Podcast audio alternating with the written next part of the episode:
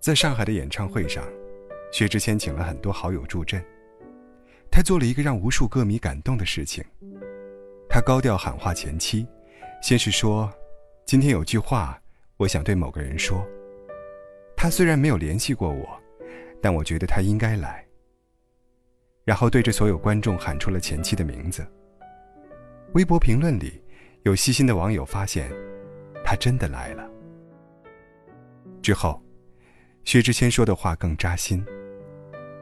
我有一个承诺，所以今天直到上海场才做。之后，他为前妻弹唱了一首《安河桥》。终于，薛之谦兑现了他的承诺。他有多不正经，就有多深情。可这么深情的人，深爱的人，却变成了他的前妻。薛之谦说，在感情方面，他很难遇到一个能激起波澜的女孩，因为曾经爱得太深，没办法再像那样爱一个人了。为什么爱太深，没办法再那样爱另外一个人呢？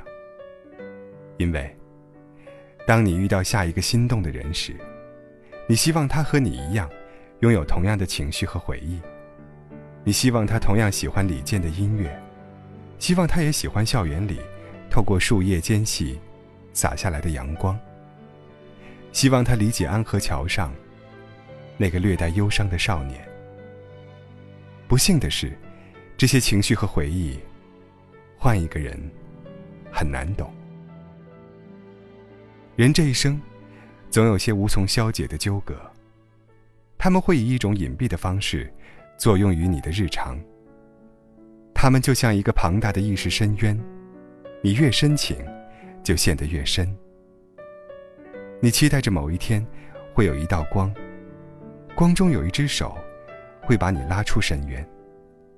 可惜，你一直也等不到那只手。你只会看着自己的身体，在深渊中一步步下坠。很多人说，自古深情留不住，唯有套路。得人心。深情是一种主观的恋爱方式，而套路，则是一种更客观的恋爱方式。深情，多数时候用的是一种我自己觉得好的方式去对待感情，往往被人厌恶；而套路，更多的是针对人性弱点设计的恋爱法则，这更针对对方的口味，自然成功率也高。但如果你先天是一个深情的人，那你真的很悲伤。